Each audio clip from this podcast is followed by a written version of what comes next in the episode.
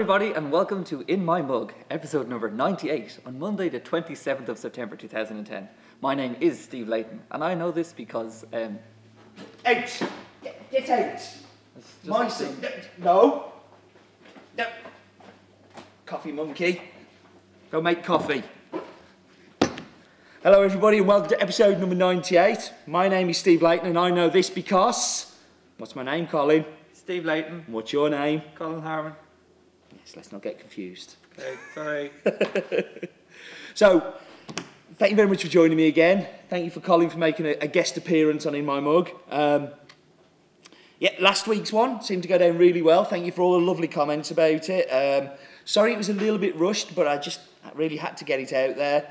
Uh, Mackham uh, appearing on camera seemed to go down quite well, but his agent has said that he's no longer available. Um, he's got bigger and better film offers, so no Mackham this week. Let's dive into the comments. Um, Marcus said, uh, Steve, do you have the best job in the world or what? Uh, yeah, now I think I pretty much have got the best job in the world. A couple of weeks ago, Brazil, now Norway, and all the coffee you can ever drink. Nice one. Had the La Luge on an espresso at 3FE this weekend, and it was everything you said, delicious.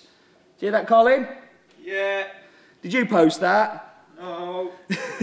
no, thank you for the kind comment, Marcus. Uh, Colin does an okay job with our coffee.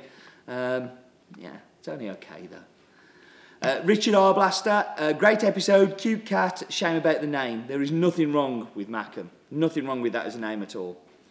Mark said, uh, I'm in heaven, this coffee is wonderful, sweet, fruity, not overbearing like some, more like this one, please. And Mark, if there were more like La Luge it, would be a beautiful, beautiful world, but it is an incredibly rare coffee. Um, James said, really enjoying this one, had a couple of espressos, and it's getting better with each one I pull. Great week for coffee uh, for me, thanks. Brilliant. Pleased you enjoyed that one, James. Darren said, hadn't had a chance to watch the episode yet, but wow, this is better than I remember. Lovely balance, tropical fruit, and huge sweetness. Awesome. It's a good one, it is. Um, it's one we know quite well, isn't it? And we've done a lot of work with, with the La Luge on, and, and, and it's, it is a stunning, stunning coffee. Um, Colin Morgan, funky, espresso, punky even, smooth yet complex, niked one. I like punky as a descriptor. I'm going to try and use punky at some point in the future, I think. Uh, Emil, better late than never. Uh, I'm incredibly glad I renewed my subscription so I could get this in time. Uh, this incredible coffee. This is good coffee. You spoil us, but I think you know that. And speaking of spoiling, next week's is going to be a- a must. That if you're an espresso drinker, you're going to want next week's. And episode 100, got something a little bit special lined up. So if you're not subscribing already, by episode 100, you really want to be. It is going to be amazing. So. Um, Chris H, delicious coffee. I haven't found it particularly easy putting words into flavours um, in this year's crop. I identified more with the fruit salad sweets in last year's, but I do find it easy to say that it's lovely. Mouthfeel is really nice and lingers beautifully. Um, I run a little coffee night in town where um, where I live, and this coffee got rave reviews. Super. Well done, Chris, as well. It's kind of good if you can share that coffee with other people and enjoy it together. So, nice idea. Excuse me. And Daniel Thomas said, Sorry, late again. Never too late. It's all good. Um, what a surprise. I recall last year's. I remembered it was a good, typical bourbon. Sorry, I'm choking. I need coffee. Um, this one was fantastic. Um, I have to reevaluate my uh, an- antipathy towards bourbon coffees. Perhaps I'm just uh, that I'm completely in control of my Kona. And you know the brew method has such a massive impact on how you you review a coffee and how you enjoy it. Um, so that could be. Thanks for this one. I wish it was more affordable so I could enjoy it more often. Do you know what, Daniel? The great thing about that coffee, it's not massively expensive, and it, farmers getting a great price. You're getting a great coffee. So I, I can kind of live with where it's at. Listen, I'm going to whap you on pause. I'm going to go and drink a glass of water before I choke to death, and uh, I will be back in just a few moments with the coffee.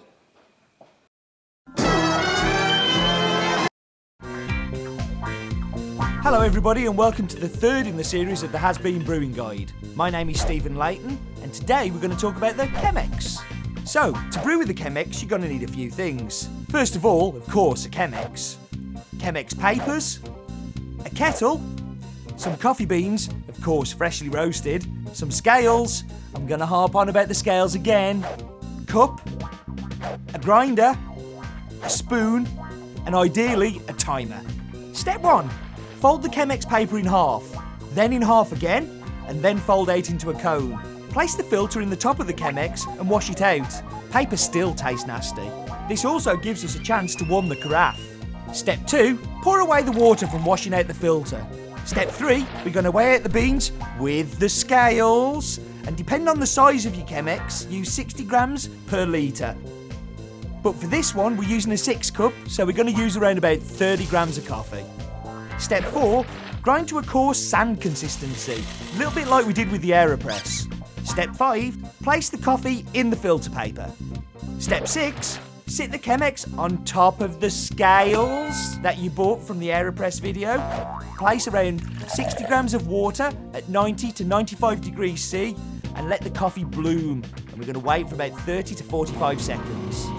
Step 7 add around 200 millilitres of water, then steadily add the remaining 240 millilitres within 2 minutes from when you started. Once all the water is added, take a spoon and stir the brew. Step 8 your aim is to have all 500ml pass through the filter within 2.5 to 3 minutes. Step 9 if it goes for longer than the 3 minutes, all is not lost. But if it goes to 4 minutes, abort, abort, abort. And next time, make sure that you coarsen up that grind so the water can flow a little bit easier. If it goes too quickly, you need to fine that grind. Step 10 pour that coffee and enjoy. Thank you for watching this brewing guide, and I hope that you found it useful. I also hope that you'll take time to watch some of the other brewing guides we've done. My name is Steve Leighton, and remember, life is too short for bad coffee. So I'm back. Um, I kind of hope you enjoyed that next instalment in the brewing guide. Uh, nice to see the library kind of building up now. Of course, you're not going to need me to tell you how to brew this Chemex now because you've uh, you've watched the video and kind of seen seen how to do it. Um, we are going to be getting some postcards of that done as well. Um, and give me a couple of weeks and drop me an email if you want them. We can we can send you one. Um, same goes with the Aeropress ones. They're now done. So if you want any of the Aeropress cards, um, drop me an email and I'll whap them in with your next order. Okay, so this coffee we're going to talk about today is from Guatemala. Um, it's a big favourite of mine, and I was really surprised we hadn't done it in my mug on it already. We've had it for around about six weeks, eight weeks now, and it's one of my all-time favourites. So, um, found in 1932 uh, by Juan Flores, and first generation, planted 14 hectares of bourbon. Then what he decided to do was he was going to plant, uh, he bought an extension, and I think it was around about 23 hectares, um, which they planted Bourbon on, and then they've extended again, which they now plant Caturra on. Uh, from the farm, we have a world exclusive on the Bourbon, so we buy, and there's 50 bags, and we buy all 50 bags. The rest is Bourbon Caturra mix, which then goes to everybody else. So if you see somebody else selling El Bosque from uh, Amatitlan, it will be the same one, uh, but it won't be the same one because this is this is the Bourbon, and for me, this is the the, the best of what they do. Uh, I'm I'm really lucky and privileged to have it. Been buying from the farm for four years now. Um, this is our fifth, and um, I'm just a huge fan of it. I love it. It's it's really cool. Um, so.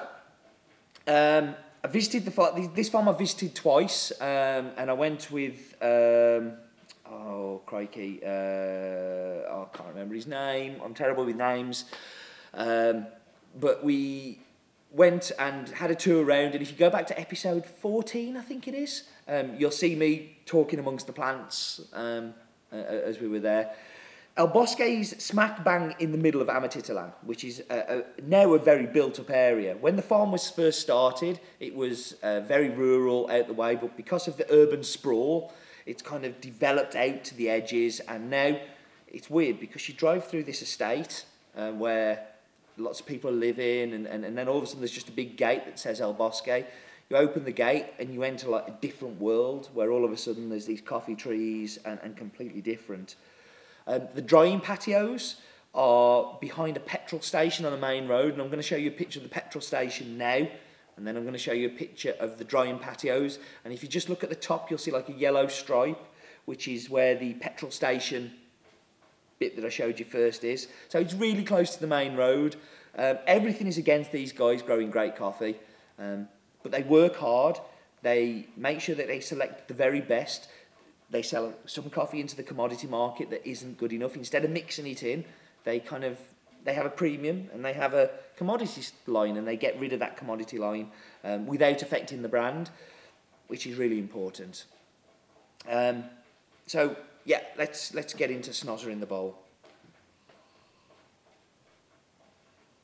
So straight away on the smell, you can kind of smell this sweetness coming through, um, and you can smell this kind of chocolate, kind of. It, it, it's just you know that this chocolate is going to come through in the cup, but it's also very zingy, and there's kind of like a whole complex acidity going on there. And I've just been talking about this before we came on while we were making it because Colin very kindly made the comic Chemex for me and we were saying how the acidity, we both have very different opinions on the acidity of this one.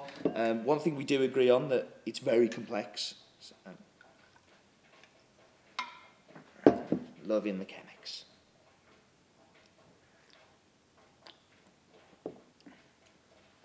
So, on the front end, you really do get this chocolate sweetness. It's kind of there. It's very rounded. It's got a big mouthfeel to it, and that for me is coming from this chocolate taste that's in there.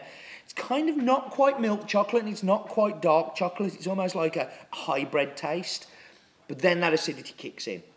Now, I think for my tastes, I get a real like grape-like acidity. So, and it's used a lot, and I, kind of almost overuse it. But molasses, and you also get a really kind of almost like a green apple kicking in there. Now, Colin's take on it, on it was much more minerality and kind of uh, almost we're talking like rock like and, and and I think that I can see where that comes from because of this like this green apple acidity. I interpret it a little bit different because I see minerality as a bit more negative than a positive. Um, but the, the acidity changes. It's constantly changing. It's such a complex cup. It's not your average. I, I'm going to swig this down cup. It's one you have to think about. Um, and and Colin nailed it with it's a thinking man's coffee. For me, he's somebody that really thinks about coffee, enjoys this style. Um, very underplayed coffee with us because we've had it for so long and it seems like part of the furniture. I forget how much I love this coffee um, because it's always there. But it is a stunner. It really is one of the best coffees that we stock. And that's, I think the last five uh, in my mugs that we've done have been real top barnstorming, really exciting coffees that we do. All ones that I would very happily be, be, be judged on. So I hope you've been enjoying those. Um, WAPA voucher code. Um, I'm not going to knock a lot off this, and it's probably just going to be for a week. Um, it's really just a please come and try it kind of plea, but um, it's already great value. I mean, this coffee should be a lot, lot more. Guatemalan coffees fetch extortionate prices, quite rightly so because they're so good. Um, but yeah, give, give you money off voucher there. going to wrap up because I'm rambling. Um, thank you very much for joining me again. And just remember, life is too short for bad Collins.